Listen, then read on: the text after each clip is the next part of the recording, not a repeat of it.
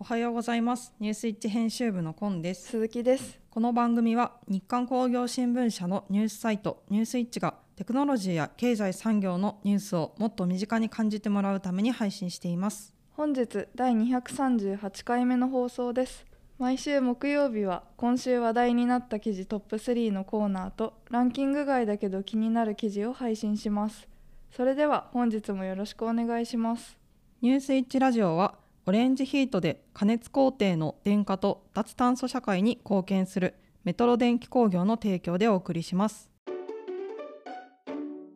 はじめは今週話題になった記事トップ3のコーナーです。ニュースイッチでよく読まれた記事3本を要約して紹介します。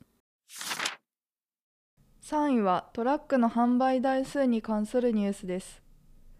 トラック販売が大幅回復。エンジン認証不正の日野自動車は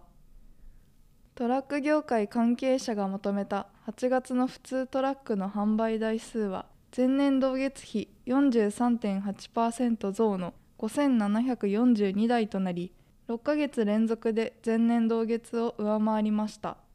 半導体をはじめとする部品の供給不足が回復傾向をたどっています。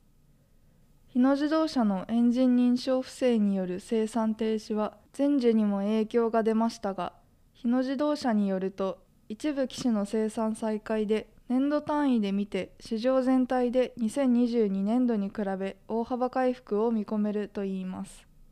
しかし前需が大幅に増加しているわけではなく2022年度の大きな落ち込みから徐々に平時の状態に戻っているだけに過ぎないとの見方も根強いです。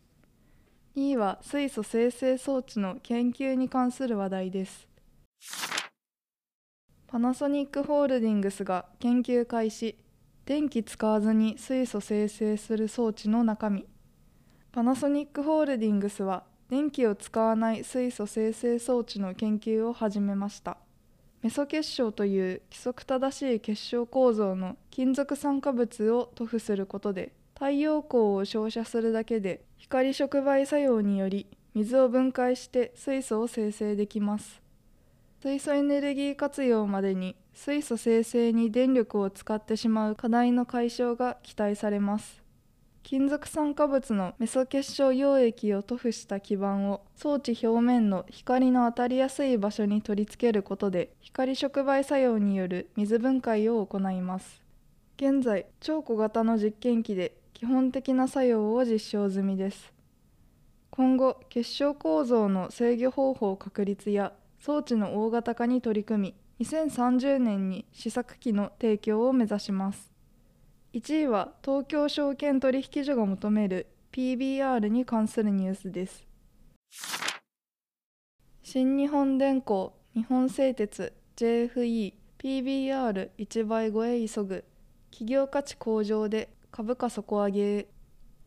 東京証券取引所が求める株価純資産倍率 PBR1 倍超えをめぐって上場する鉄鋼各社の取り組みが活発化しています。航路3社は現中期中長期経営計画を着実に進める一方特殊鋼や合金鉄メーカーなどは PBR を意識した施策を打ち立てています。新日本電工は2024年1月の始動に向けて策定する長期事業戦略の方向性を説明し一言で言えば社会課題の解決への貢献と企業価値の向上の両立に集約されるようです。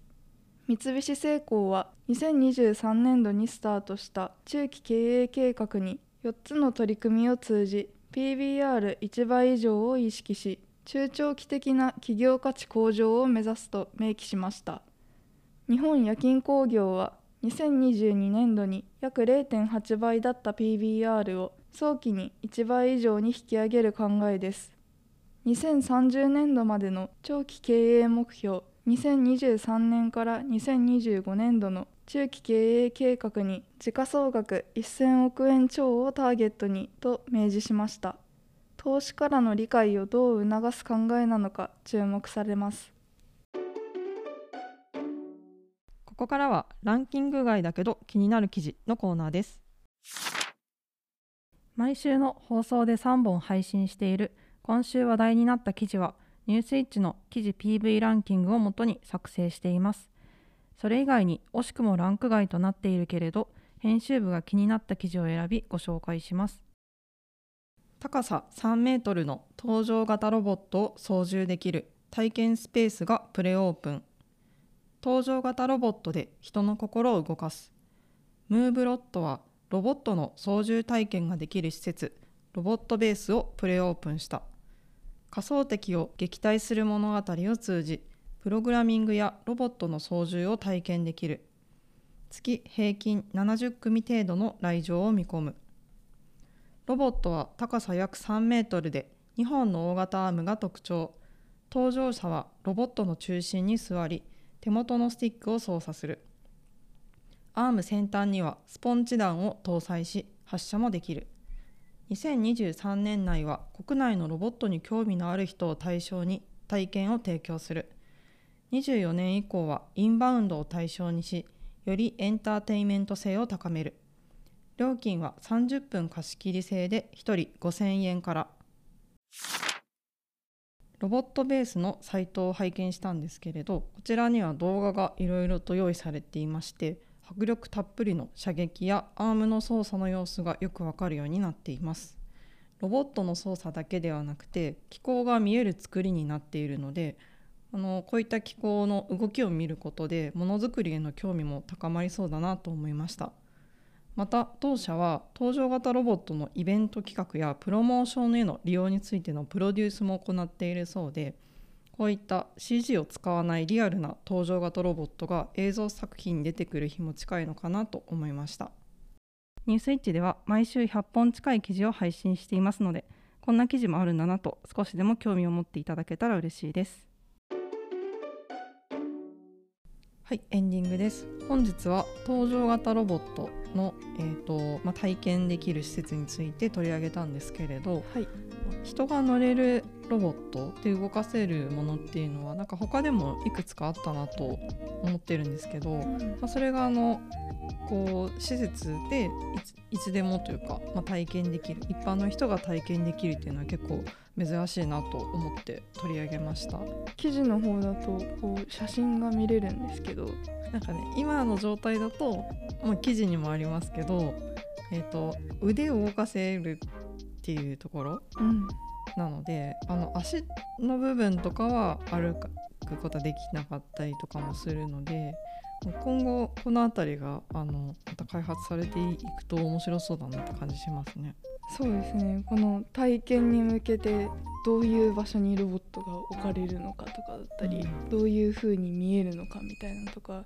そういう体験の時のどれぐらいの感じなのかみたいなのも楽しみですね。うん、そうですね